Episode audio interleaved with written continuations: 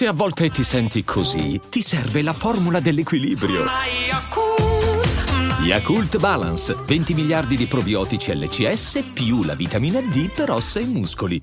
Ciao a tutti e bentornati qui su Daily Cogito, una puntata molto particolare perché parliamo di intelligenza artificiale. L'intelligenza artificiale è una parte fondamentale del futuro, ma in realtà anche del presente perché è ormai un po' dappertutto. Voglio dire, chi ha Alexa ha un'intelligenza artificiale, io nel cellulare ho un'intelligenza artificiale e mi chiedo sempre quanto sia intelligente. In realtà non particolarmente, capisce solo il 20% di quello che le dico, ma su questo possiamo soprassedere.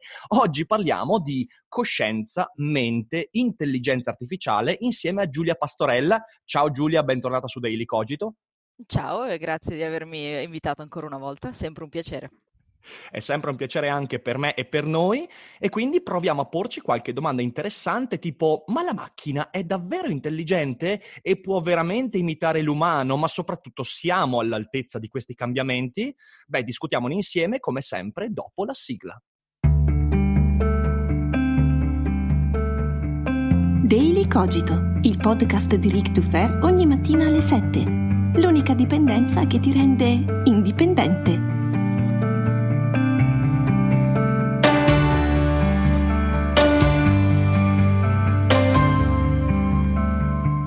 Eccoci qua, eccoci qua per questa seconda puntata insieme a Giulia Pastorella e Giulia è qui in virtù del fatto che si occupa nella vita di cyber security e ovviamente la cyber security è legata a doppio filo al tema dell'intelligenza artificiale. Inoltre è laureata in filosofia, quindi chi meglio di lei può discutere con noi di questi temi? Beh, spero di essere all'altezza, ma ci proviamo, sono temi veramente complicati eh, comunque. È vero, è vero, sono temi complicati, però è una cosa interessante perché la filosofia della mente, la natura della coscienza, la differenza fra coscienza e, e intelligenza è comunque uno dei temi che occupa maggiormente il dibattito filosofico contemporaneo. E peraltro quello che cercheremo di fare oggi è soltanto una prima parte di un ragionamento un po' più ampio che poi vedrà una seconda puntata, eh, che magari uscirà fra un paio di settimane, tre settimane, in cui oggi discuteremo dell'intelligenza artificiale e della coscienza coscienza, chiedendoci se la macchina può essere cosciente in che modo. E in un secondo momento discuteremo invece di etica e intelligenza artificiale, quindi cercheremo di fare questa sorta di doppia puntata a distanza di un po' di tempo. Che ne dici Giulia? Mi pare un ottimo programma. perfetto, perfetto. Sai, mi piacerebbe partire dal fatto sì. che eh, il primo filosofo che ha messo le basi eh, sulla questione macchine, intelligenza artificiale e via dicendo, in realtà è di qualche secolo fa, è Hobbes. Perché Hobbes, eh, nel, sia nel Decive ma anche nel Leviatano, dà una definizione molto particolare di ragione. Secondo, qui, se, secondo, lui la ragione è il calcolo delle conseguenze su come i nostri pensieri si accordano ai nomi e ai significati dell'esperienza. Cioè, in effetti Hobbes dice Intelligente o ragionevole è quella creatura che riesce a connettere in modo efficace le idee generali del mondo e le proprie idee. E questo per lui è l'essere umano. Ovviamente Hobbes in questo senso è definito un meccanicista ed è, diciamo così, il primo comportamentista della storia. Poi adesso magari diamo una definizione di comportamentismo. Però è interessante questa cosa. Secondo lui l'intelligenza è legata alla lettura del contesto, cioè è ragionevole chi riesce a inserire le proprie idee in un contesto. E questo non so se ti ricorda un po', però mi ricorda molto l'idea che Turing aveva dell'intelligenza artificiale. Ma intanto bisogna capire se stiamo parlando perché nel mondo dell'intelligenza artificiale si distingue l'intelligenza artificiale debole, quindi weak AI, dall'intelligenza artificiale forte, strong AI. E precisamente la differenza tra questi due tipi di intelligenza è quanto spinti possano essere, quanto possano ehm, somigliare in effetti o meno ai tipi di ragionamenti di cui parlavi tu e che Hobbes descrive in maniera meccanicista, ma che comunque sono piuttosto complessi. Tendenzialmente oggigiorno siamo, siamo ancora alla parte weak di AI, quindi l'idea di qualcosa di, ehm, che, che performi una o più eh, task, insomma, eh, ehm, compiti eh, molto mm-hmm. bene, ma che non sia in grado di andare al di là. Quello a cui tu ti riferivi tu eh, sembra molto di più quella che invece viene definita come eh, strong AI, che è, una, è come se l'AI, quindi l'intelligenza artificiale, raggiungesse le stesse capacità della, dell'intelligenza umana. Eh, quindi prima di tutto bisogna, certo. bisogna distinguere sul connettere le idee generali e le proprie idee, quello che forse è interessante da esplorare è che cosa vuol dire per un'intelligenza artificiale avere le proprie idee, perché ovviamente reagisce a un contesto, questo sì, in quel senso è intelligente, però le proprie idee in realtà cos'è? Una, pensiamo a che cos'è l'intelligenza artificiale alla base, no? una serie di dati, di input che vengono messi eh, eh, secondo un algoritmo deciso da una persona umana eh, e di conseguenza parlare di idee proprie dell'intelligenza artificiale forse è lì che diventa, diventa problematico, no? Eh sì, è vero, è vero. E in effetti eh, io citavo appunto Turing eh, perché lui quando ha, diciamo così, lanciato quello che all'inizio era un esperimento mentale, che poi in realtà è stato messo in pratica in alcuni momenti, il test di Turing, eh, lui ha cambiato, cioè diciamo così, si è concentrato più sulla manifestazione eh, di una sorta di, di, di, di, vita interiore rispetto a ciò che può essere la vita interiore in sé per sé. Cioè, eh, che cos'è una macchina intelligente nel test di Turing? È una macchina che riesce a imitare, cioè simulare in modo perfetto eh, i comportamenti dell'essere umano. Turing parte da un presupposto diverso rispetto a quello di Hobbes, cioè eh, che eh, la cosa veramente importante non è la concordanza, la corrispondenza fra le idee generali dell'esperienza, cioè le idee che compongono il nostro mondo, il nostro contesto sociale, culturale, politico e le mie idee. E poi magari sì, ci facciamo un giro su cosa significa questo, che è, abbastanza, è abbastanza un percorso impervio. Lui dice in realtà l'unica cosa che possiamo valutare valutare eh, è l'imitazione, cioè il modo con cui si manifestano i comportamenti. E se una intelligenza, eh, in questo caso artificiale, riesce a imitare in tutto e per, e per, tutto, ingannando un osservatore, il comportamento umano, allora è intelligente come un essere umano. E qui secondo me emerge interessante, interessante, proprio la differenza fra eh, coscienza e intelligenza, perché la domanda che mi pongo io, essere coscienti, che ovviamente è una cosa diversa da essere intelligenti, non comporta, oltre alla capacità di imitare, cioè comportarsi come un, um- un umano, anche essere, diciamo così, eh, consapevoli di una vita interiore, cioè del fatto che io eh. sono una cosa cosciente. Esattamente, no, guarda, stavo pensando precisamente la stessa cosa perché innanzitutto la differenza forse tra eh, Oh, mi, hai, mi, hai, mandato un sacco di pensieri in testa, vediamo di mettere in ordine.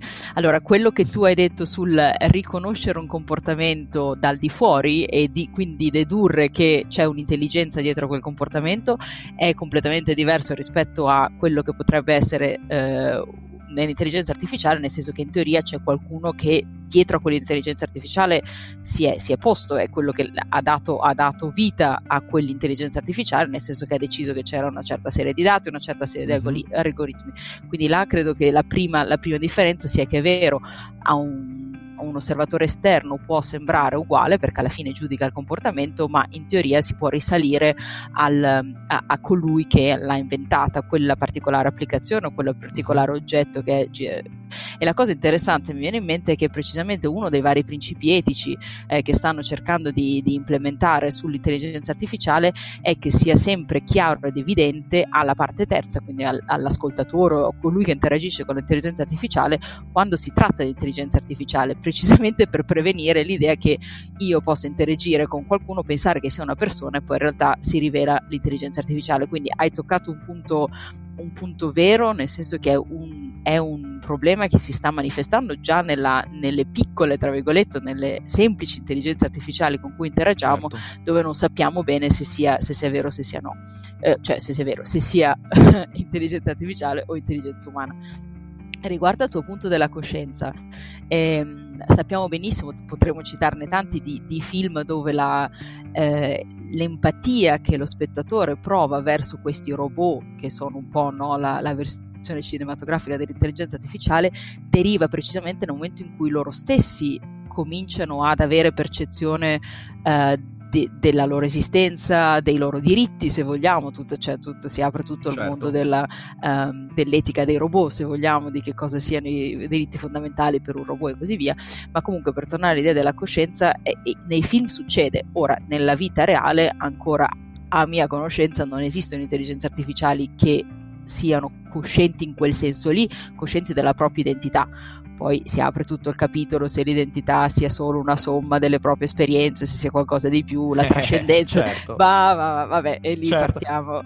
E lì c'è, no. lì c'è peraltro, uno, io, io, ho appena fatto, non so se tu hai, hai visto, seguito, però io ho appena finito la, una settimana tematica intera su Philip K. Dick e a un certo punto ho dedicato una puntata proprio a Ma gli androidi sognano pecore elettriche, eh, in cui l'idea è quella non tanto che sia la macchina ad essere intelligente, quanto piuttosto l'essere umano ad essere una macchina eh, e quindi rispondere soltanto agli input del contesto in quell'idea obsiana, cioè che eh, la coscienza e l'intelligenza in effetti sono soltanto essere inseriti in un contesto e e c'è una cosa che il test di Turing è interessante, saper improvvisare. Perché poi ehm, la differenza, mi sembra, è fra intelligenza artificiale debole e forte, è il fatto che l'intelligenza artificiale forte alla fine si riesce a rispondere a tutta una serie di input, di algoritmi, di programmazioni, però può anche improvvisare. E in effetti quando Turing conia quel test, lui pensa all'intelligenza artificiale forte, anche se non penso che nei, nella sua epoca ci fosse ancora questa distinzione, non credo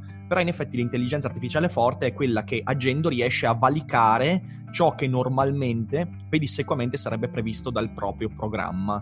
E questa è una cosa interessante perché, eh, perché, l'improvvisazione, e non solo a livello informatico, a me viene in mente proprio a livello teatrale, visto che io ho fatto teatro per un bel po' di tempo e lo faccio ancora, quando tu parli di improvvisazione tu parli proprio di quella cosa lì, il fatto di non seguire il copione, ma saper leggere, diciamo così, senza guida, quindi senza poter imitare l'esperienza pregressa, saper leggere il contesto e saperti adattare a un contesto senza avere in te il codice che ti permette di, di, di, di replicare o simulare qualcosa che già è avvenuto. E, eh, e quindi io ti faccio... Qua io, eh, io, invece ti rispondo vai. in maniera molto dura, molto materialista, de- quasi determinista, vai, vai. di dire che sì, va bene, sono situazioni impreviste, ma tu le puoi comunque ricondurre a qualcosa di simile, a esperienze vicine, quindi alla fine anche certo. l'improvvisazione non è che ci sia un salto, come dire, un, un gap proprio tra, è semplicemente un, un'esperienza leggermente diversa, ma comunque in un contesto eh, conosciuto e quindi anche per quanto riguarda l'intelligenza artificiale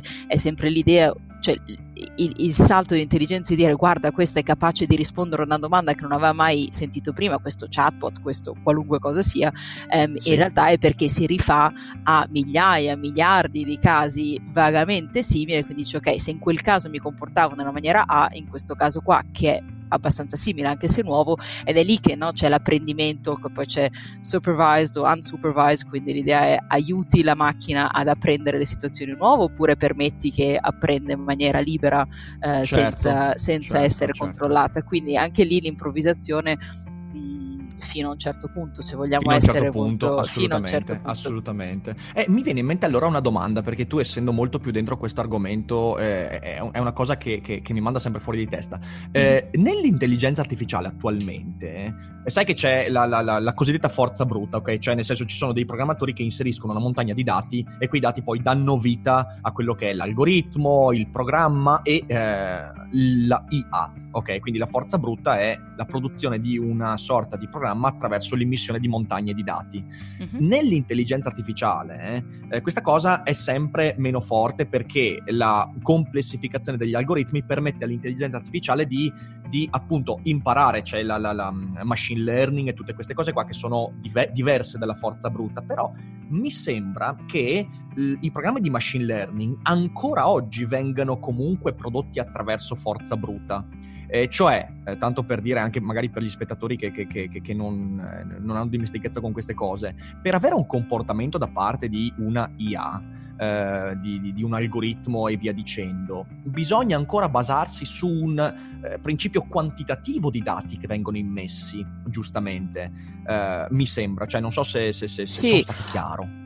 Sì, sì, credo che cioè, la tua domanda è sì, la forza bruta è l'idea che per risolvere un certo problema praticamente l'intelligenza artificiale passa in rassegna tutti i potenziali candidati eh, esatto. che sarebbero una soluzione a quel problema lì e poi decide eh, quale, insomma, quale sia quella più adatta, se vogliamo mettere in maniera semplice. Eh, sì, ed è precisamente, quindi la risposta è vero, questo è ancora uno dei metodi più usati ed è proprio per quello che ci sono eh, tantissime eh, proposte di, di, politiche, se vogliamo, soprattutto a livello di Unione Europea, ehm, precisamente per liberare sempre più maggiori quantità di dati perché alla fine è ancora così per ora che funziona l'intelligenza artificiale eh, e quindi sì, l'idea sì, è eh, dati pubblici che al momento non sono pubblici, cioè sono di enti pubblici ma non sono pubblicati, dati privati di aziende, qua entriamo in una, in una parte più economica se vogliamo, meno legata alla coscienza, eh, però assolutamente, quindi ancora la risposta è sì e lo dimostra eh, che cosa stia, stanno facendo i vari, i vari regolatori a questo proposito. Ecco, questo è interessante perché in realtà ha a che fare con la coscienza questo, perché c'è un filosofo americano che mi sembra si chiami Humboldt, ok? Io ho letto un saggio, mm, poi magari lo metto in descrizione per chi volesse approfondire, eh, o Herbert o Humboldt, boh, dopo lo trovo, eh, secondo il quale la differenza reale fra la coscienza umana e la coscienza artificiale è proprio quella lì, cioè tu pensa quando noi affrontiamo un problema da esseri umani, noi abbiamo coscienza di cosa principalmente? Del fatto che a un certo punto ci spegneremo, ci spegneremo in senso che dovremo dormire oppure dovremo fare una pausa per nutrirci, mangiare, ricaricarci o che a un certo punto ci spegneremo e basta. E secondo questo filosofo eh, la macchina non ha ancora questo tipo di coscienza, cioè per quanto in intelligente sia l'intelligenza artificiale, quando affronta un problema, di fatto in qualche modo sta presupponendo, ecco prendiamo con mille, eh, diciamo con grano salis questo presupponendo, sta presupponendo di avere tutto il tempo del mondo e se anche avesse in sé l'informazione di avere un tempo limitato, anche quella farebbe parte del programma in sé, diciamo così. E quindi eh, questo è il motivo per cui un, un'intelligenza artificiale nella stragrande maggioranza dei casi può, come dicevi tu, eh, agire mettendo in rassegna tutti i possibili outcome di un problema, di, una, di, di, di, un calcolo e via dicendo, mentre noi dobbiamo andare in senso probabilistico, cioè noi per cercare una soluzione, quando affrontiamo un problema, sappiamo di non avere tutto il tempo del mondo, quindi cerchiamo di andare un po' attentoni, eh, cerchiamo di fare un po' come, come, quando si cerca il petrolio, i trivellatori petroliferi, eh, petroliferi che eh, guardano un territorio e cercano di eh, capire se qui c'è la risorsa e quindi trivellano e se sbagliano poi si, si spostano, ma non è che possono trivellare in ogni dove, devono andare per tentativi, ok? Ecco, questa, questa eh... è una eh. differenza, secondo te vale questa differenza? Allora, due cose. La prima cosa è che eh, è vero, noi non passiamo in rassegna migliaia, miliardi, quante sono di soluzioni, ma semplicemente perché non ne abbiamo in testa probabilmente così tante. E quello che facciamo, mi ricordo questo Anche. libro un po' d'aeroporto, ma vabbè, che era t- tipo Thinking Fast and Slow, mi pare fosse il titolo, adesso lo cerco, eh, che diceva che fondamentalmente noi cadiamo sempre nella soluzione più o più usata o più semplice, adesso non mi ricordo, insomma diceva che quello è il, è il modus eh, operandi classico del cervello certo. che invece che passare, precisamente perché non c'è tempo, quindi invece che eh passare in rassegna tutte le soluzioni, visto che noi non abbiamo la capacità di farlo in un nanosecondo come l'intelligenza artificiale, allora scadiamo, cadiamo nella, nella soluzione più, più, usata, la più vicina. Quindi, un eh, rasoio di che... Occam eh, pragmatico, diciamo così. Beh, più che altro diciamo che la differenza non la vedo in termini di qualità del processo, ma in termini di quantità, perché banalmente certo. noi possiamo passare in rassegna meno. La seconda, lo secondo pensiero pensiero che mi, hai fatto, che mi hai fatto venire parlando di se la coscienza sia la coscienza di essere esseri finiti e quindi di avere un tempo limitato su questa terra o su questa giornata, quello che sia, è, ma allora vuol dire che un bambino tipo piccolo eh, non ha coscienza perché di sicuro lui non sta pensando che tra x anni morirà. Eh, lo dichiareresti meno cosciente perché non ha questa cognizione della sua finitezza Hmm, questa, è una bella domanda. Eh... questa è una bella domanda. Ma possiamo dire che in realtà il bambino, anche tre, appena comincia ad avere un po' di cognizione, eh, non è cosciente che morirà, però è cosciente del fatto che a un certo punto si stanca e molla. Cioè, nel senso, anche eh, la stessa dimensione del gioco è una dimensione che, che, che parte dalla leggerezza dovuta al fatto che a un certo punto poi smetterai di fare quella cosa lì. Quindi sì, in realtà è una questione molto Mm. complessa, non direi... Esatto. ma guardando, guardando i bambini che mi circondano ogni tanto sono tentato di dire, beh, ma queste non sono creature coscienti, però questo è un altro discorso, è un altro discorso che, eh, che- che- che denota la mia- il mio istinto paterno molto scarso, eh, però sì, no, ripeto, No, un argomento che poi si può... tutta la parte, la- il grande capitolo della coscienza animale, sono coscienti o non sono coscienti, Sì. insomma. Vabbè. Sì, sì, sì. So Vabbè, se no, eh, diciamo eh, si aprono, si aprono mille, mille. eh, No, per mille tornare strade. all'intelligenza artificiale, quello che è interessante e che è una maniera ancora diversa, se vogliamo, perché abbiamo detto che sia, per quel che ne so io, insomma, sia il cervello umano che l'intelligenza artificiale in maniere diverse, ma alla fine passano lo stesso pro- procedimento, no? che dire Mhm. ho una- un range di soluzioni, ne scelgo una o perché è più semplice nel nostro caso o perché è la migliore nel caso di intelligenza artificiale e con Mm. questo mix no, di input che nel nostro caso può essere l'istinto, l'esperienza, qualcuno dice l'anima, quello che si vuole, nel caso di Certo. intelligenza artificiale è un algoritmo. E il pensiero che, che mi viene da fare rispetto a questo è allora di dire eh, in che maniera l'intelligenza artificiale potrà differenziarsi da questo processo ed è lì che eh, la parte quantistica viene, insomma, lì un altro capitolo un po' tecnico, però eh, quando si parla tanto di quantum computing e tutto quanto è l'idea di poter considerare le opzioni non in sequenza ma contemporaneamente, cioè non so come dire, come Ah, tu ti sì, trovassi sì, davanti a un labirinto, no? devi andare a destra e a sinistra, in realtà tu puoi considerare al contempo tutte le potenzialità dell'andare a destra e a sinistra, non prima a destra e tutto quello che ne segue e poi a sinistra, Certo, per farlo in maniera certo. semplice.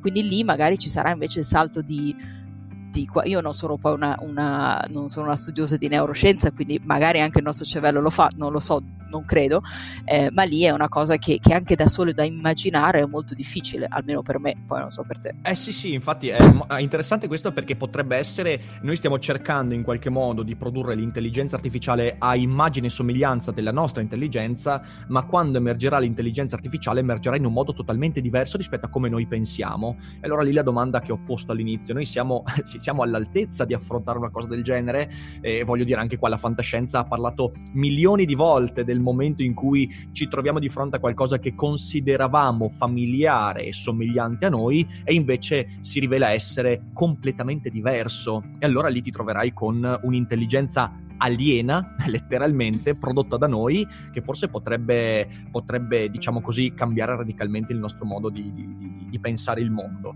E credo che non siamo all'altezza e non possiamo essere all'altezza di questo. Mm, non lo so, perché alla fine eh, ti faccio per, per paradosso, no? Tu quanto sai di cosa io stia pensando in questo momento, o di cosa io voglia, o di cosa io farò tra 5 secondi? Alla fine non siamo trasparenti l'uno per l'altro, e quindi il fatto che quello che fa impressione non è tanto la non trasparenza, e anche questo è uno dei criteri etici che sono proposti sia dall'Unione Europea che da altri, non è tanto Mm. la non trasparenza, quello cioè, perché quello già siamo confrontati costantemente alla non trasparenza delle altre coscienze. Quello che fa impressione è pensare che queste altre coscienze non siano come noi, ma siano prodotte da noi, ma che poi prendono una propria strada diversa. Cioè, per, adesso non è perché Cioè, sono ossessionata realtà- dai bambini, ma è lo stesso, è lo stesso procedimento.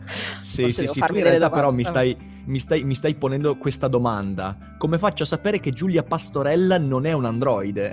questa cosa qua Ah, è... per esempio, per esempio.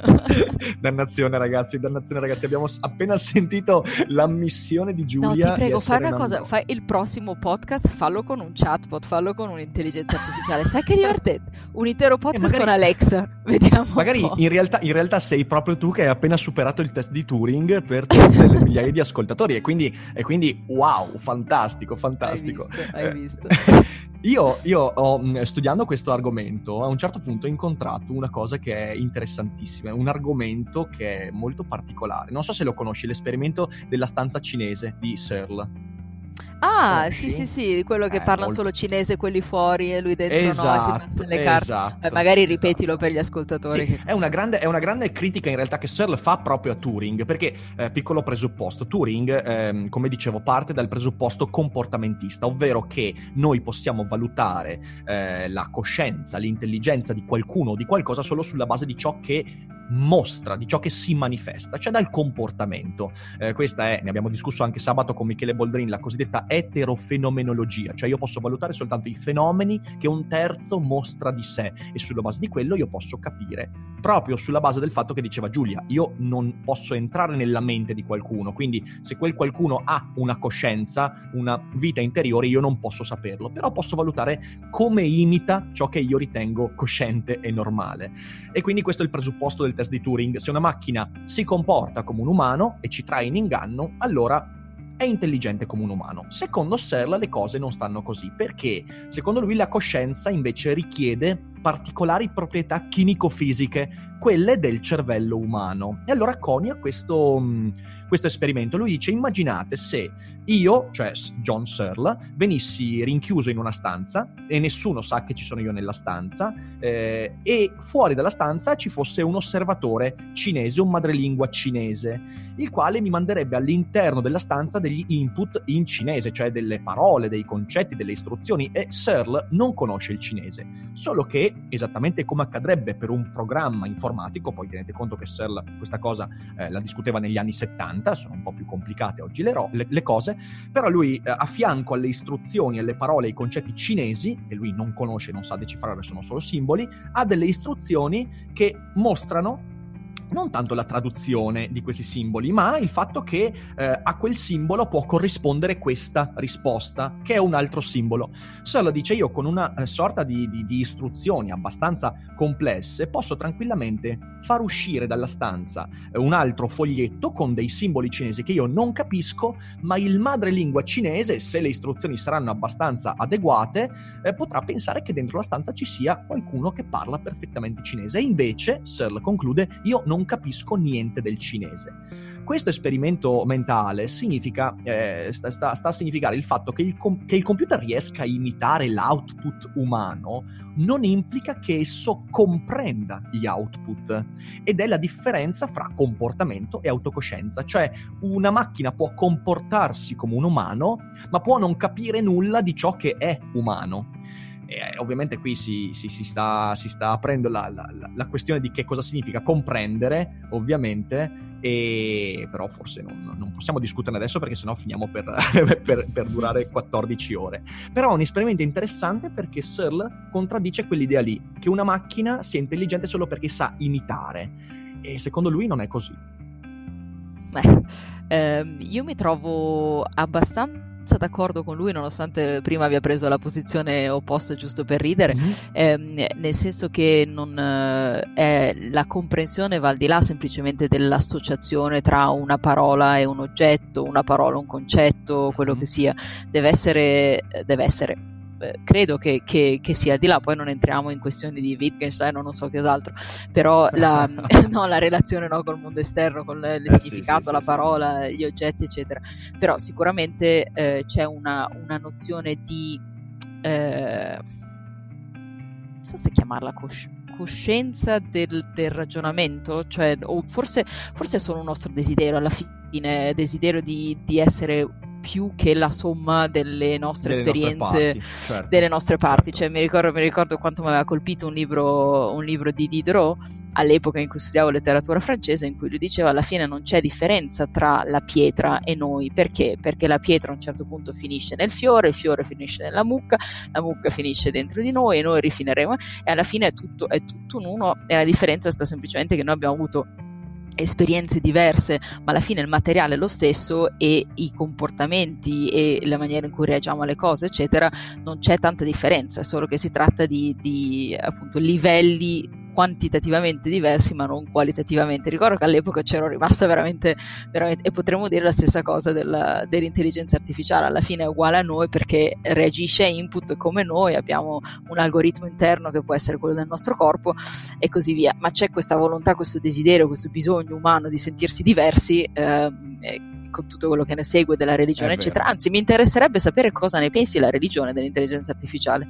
Non ci ho mai guardato, Beh, però eh, la filosofia della religione, oltre che la religione in sé. Certo, certo. Eh, guarda, credo che sia stato scritto molto poco in realtà, ah. perché a quanto ne so, eh, proprio la, la, filosofia della religione si è tenuta molto distante da, da, da, quelli che sono questi temi, però prima o poi saranno costretti ad affrontarlo, perché eh, ma è come, mm, è come l'incontro con qualsiasi diversità. Voglio dire, eh, se noi andiamo a guardare le religioni occidentali hanno avuto uno sconquassamento incredibile dopo la scoperta dell'America. Cioè già l'aver incontrato una civiltà impensabile, così diversa, eh, è stata un, un, una crisi molto forte. In effetti, secondo alcuni storici, la grande crisi della secolarizzazione successiva del cristianesimo è stata dovuta anche a questa consapevolezza. Quindi prima o poi sì, dovranno ma, affrontarlo. Eh, eh, ma tu pensa in questo caso qua siamo alla potenziale, se davvero crediamo che l'intelligenza artificiale mm-hmm. possa un giorno avere una coscienza, siamo all'uomo che diventa creatore. Cioè una cosa che per la religione probabilmente sarà impensabile o comunque sarà molto difficile da accettare e penso che la loro difesa la difesa di, di, chi, di, chi, pensa che il creatore sia uno e uno solo eh, potrebbe essere precisamente che in realtà non si crea una coscienza ma si crea un'ulteriore macchina che reagisce a degli stimoli bla bla bla. Quindi rigettare l'idea che questa intelligenza artificiale anche fo- quelle forti del, del, tipo forte in realtà siano più che una macchina molto avanzata. Credo sia l'unica ah, sì, difesa sì, possibile sarebbe, sarebbe, da approfondire. Sarebbe... Mm sarebbe da approfondire. Magari, magari, sarà uno dei prossimi argomenti, perché no? Interessantissimo. Ma guarda, Giulia, io penso che abbiamo messo un sacco di carne sul fuoco. Credo che la gente passerà la sua giornata sicuramente non lavorando, ma riflettendo su, su queste tematiche, ovviamente. scri- scri- scribacchierà così nei cinese, manderà bigliettini ai propri colleghi vedendo se, se e verranno tutti licenziati, insomma, e poi verranno a fare causa a noi. Bene, bene.